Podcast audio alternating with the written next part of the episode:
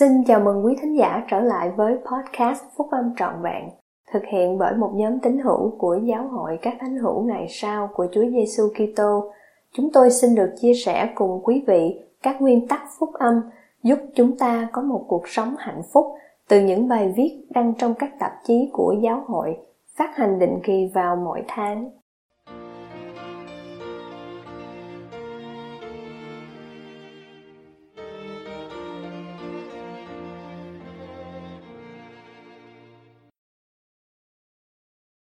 Sứ điệp cho các thành niên trẻ tuổi phân biệt được sự tốt lành bên trong mình bài của Emily Abel đăng trong tạp chí Liahona của giáo hội các thánh hiểu ngày sau của Chúa Giêsu Kitô vào tháng 9 năm 2021. Anh chị em định nghĩa ân tứ phân biệt như thế nào? Cho tới gần đây, tôi đã không hề nhận thấy được một trong các mục đích yếu của ân tứ này.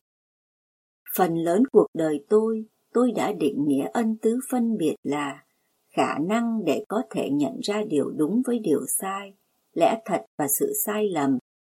Mặc dù đó là một phần quan trọng của ân tứ này, tôi mới vừa học được là còn nhiều hơn thế nữa. Tôi thông hiểu rõ hơn khi tìm thấy trong phần ghi chú của một bài nói chuyện trong Đại hội Trung ương tháng 4 năm 2020. Người nói chuyện trích dẫn Chủ tịch Stephen L. Richards 1879 tới 1959, cựu đệ nhất cố vấn trong đệ nhất chủ tịch đoàn là người đã nói hình thức phân biệt tốt nhất là khả năng nhận thức nơi người khác và mở ra cho họ bản tính tốt hơn của họ sự tốt lành vốn có bên trong họ Chẳng phải câu đó nghe giống như thơ sao? Đức Thánh Linh có thể giúp chúng ta mở ra sự tốt lành vốn có bên trong người khác. Lẽ thật của lời phát biểu đó thật đặc biệt đối với tôi, đến mức tôi đã muốn học hỏi thêm. Tôi tìm thấy rằng anh cả David A. Bednar thuộc nhóm túc số 12 vị sứ đồ cũng dạy rằng ân tứ phân biệt giúp chúng ta tìm và mang ra sự tốt lành mà có thể được ẩn giấu bên trong chúng ta. Kể từ khi phát hiện ra điều này, tôi đã nhận thấy phần này của ân tứ phân biệt thật là quan trọng biết bao. Chúng ta cần tìm những đức tính tốt bên trong mình để chúng ta có thể phát triển những đức tính đó. Khi làm như vậy, chúng ta sẽ cảm thấy và hành động như con cái của Thượng Đế nhiều hơn, tức là như con người thực sự của chúng ta. Vậy làm thế nào chúng ta có thể bắt đầu tìm thấy sự tốt lành bên trong mình? Đây là một vài cách thức để bắt đầu. Tập trung vào việc sử dụng sức mạnh của anh chị em để ban phước cho người khác. Đó là một lẽ thật của giáo lý rằng mỗi người đều có những ân tứ nhất định từ Thượng Đế. Và việc nghĩ về những ân tứ này thì không phải là kiêu ngạo. Thật ra, Chúa đã yêu cầu chúng ta làm như vậy. Thánh thư dạy chúng ta tìm kiếm các ân tứ tốt đẹp nhất, luôn luôn nhớ đến mục đích mà các ân tứ đó được ban cho. Khi chúng ta trở nên ý thức hơn về các ân tứ hoặc tài năng của mình, chúng ta nên tìm cách để sử dụng chúng nhằm phục vụ người khác một cách để nhận ra các ân tứ của anh chị em là hỏi một người nào đó mà mình tin cậy. Hỏi họ xem sức mạnh của anh chị em là gì. Nếu anh chị em giống như tôi, thì anh chị em có thể cho rằng việc đó thật đáng ngại. Nhưng hãy nhớ rằng đây không phải là về sự phù phiếm, mà là về việc tìm hiểu xem mình có những đặc điểm hay thuộc tính nào để cung cấp cho các anh chị em của mình trên khắp thế giới. Ví dụ, một người hàng xóm tốt bụng có lần đã nói với tôi rằng tôi có tài giúp mọi người cảm thấy thoải mái. Thay vì lờ đi nhận xét đó, như chỉ có mỗi đó là lời khen lịch sự. Tôi bắt đầu theo dõi ân tứ đó trong cuộc sống mình. Khi làm như vậy, tôi nhận thấy rằng Cha Thiên Thượng có thể giúp tôi sử dụng những kỹ năng xã hội của mình để kết bạn với những người khác và ban phước cho nhiều cuộc sống hơn là cuộc sống của tôi. Bằng cách nhận ra các ân tứ của mình, anh chị em có thể chọn sử dụng chúng một cách có ý thức để ban phước cho người khác. Nghiên cứu phước lành tộc trưởng của anh chị em. Phước lành tộc trưởng cũng là một nguồn tài liệu hữu ích để thấy được các ân tứ độc nhất vô nhị được Thượng Đế ban cho của chúng ta. Anh cả Larry R. Lawrence, một thành viên danh dự của nhóm túc số thầy 70 đã nói, Thánh Linh có thể cho chúng ta thấy những yếu kém của mình, nhưng Ngài cũng có thể cho chúng ta thấy những ưu điểm. Khi đọc các phước lành tộc trưởng của mình, chúng ta được nhắc nhở rằng Cha Thiên Thượng biết tiềm năng thiêng liêng của chúng ta. Việc nghiên cứu phước lành tộc trưởng của anh chị em sẽ giúp anh chị em tập trung vào việc phát triển những thuộc tính mà có thể giúp anh chị em đạt được tiềm năng của mình. Trong trường hợp của tôi, tôi thường tưởng tượng ra người mẹ nào mà mình hy vọng trở thành trong tương lai. Tôi thấy mình suy nghĩ quá nhiều mà không hề hay biết rằng một người mẹ tốt thì phải có thân hình gọn gàng, biết sắp xếp và xinh đẹp, và món bánh cuộn quế của bà thật đáng ghen tị trong hội phụ nữ tiểu giáo khu. Dù rằng những điều này không phải là xấu, nhưng việc nghiên cứu phước lành tộc trưởng của tôi đã cho tôi thấy rằng Chúa quan tâm nhiều hơn đến việc tôi là một người mẹ tử tế và cảm thông. Đối với tôi, các thuộc tính giống như đấng Kitô này là các thuộc tính mà tôi nên khao khát phát triển nhất. Tưởng nhớ và suy ngẫm trong thời gian tiệc thánh. Lễ tiệc thánh là thời gian để nghĩ về đấng cứu rỗi. Nó cũng là thời gian để suy ngẫm về sự tiến triển của anh chị em trong việc trở nên giống như Ngài. Khi anh chị em khám phá những thuộc tính tốt lành vốn có của mình, việc nhìn lại mỗi tuần và những gì mình đạt được, những kinh nghiệm và những mối giao tiếp xã hội có thể giúp anh chị em thấy được một thời điểm nhất định nào đó khi mà ân tứ của mình đã được biểu lộ.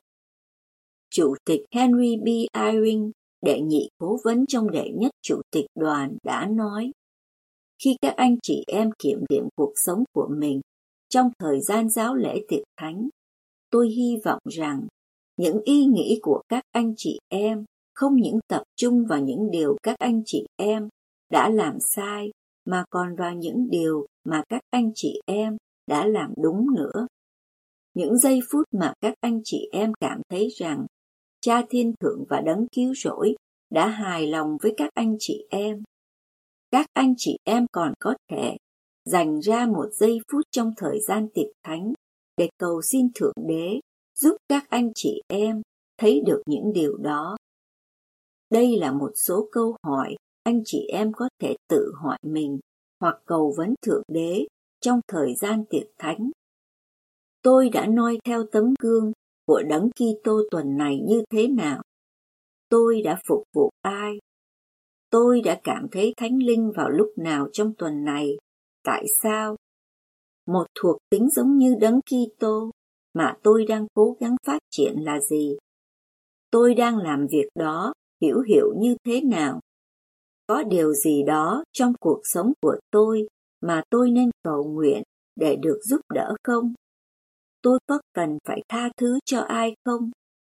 Một vấn đề lớn hay nhỏ mà Cha Thiên Thượng và Chúa Giêsu Kitô đã giúp tôi tuần này là gì? Việc suy ngẫm về sự tốt lành của Thượng Đế và đánh giá cuộc sống của tôi trong thời gian tiệc thánh thay vì chỉ tập trung vào những thất bại và lỗi lầm giúp tôi đặt sự tin cậy nơi Ngài. Làm vinh hiển những chức vụ kêu gọi của anh chị em. Có mục đích khi chúng ta được ban cho những chức vụ kêu gọi của mình. Thậm chí, thoạt đầu, chúng ta không biết lý do tại sao. Có lần tôi được kêu gọi vào chủ tịch đoàn hội phụ nữ trong một tiểu giáo khu của người thành niên, trẻ tuổi độc thân. Tôi rất phấn khởi để bắt đầu. Nhưng sau một vài tháng, tôi cảm thấy nản chí. Tôi không thể thấy được bất kỳ sự tăng trưởng thuộc linh nào cả ở những người tôi đang cố gắng phục sự. Những nỗ lực của tôi để thăm viếng và kết bạn dường như đều thất bại. Một ngày Chủ nhật, tôi cảm thấy như mình đang thiếu các ân tứ thuộc linh mà có thể giúp một người nào đó phục sự giỏi.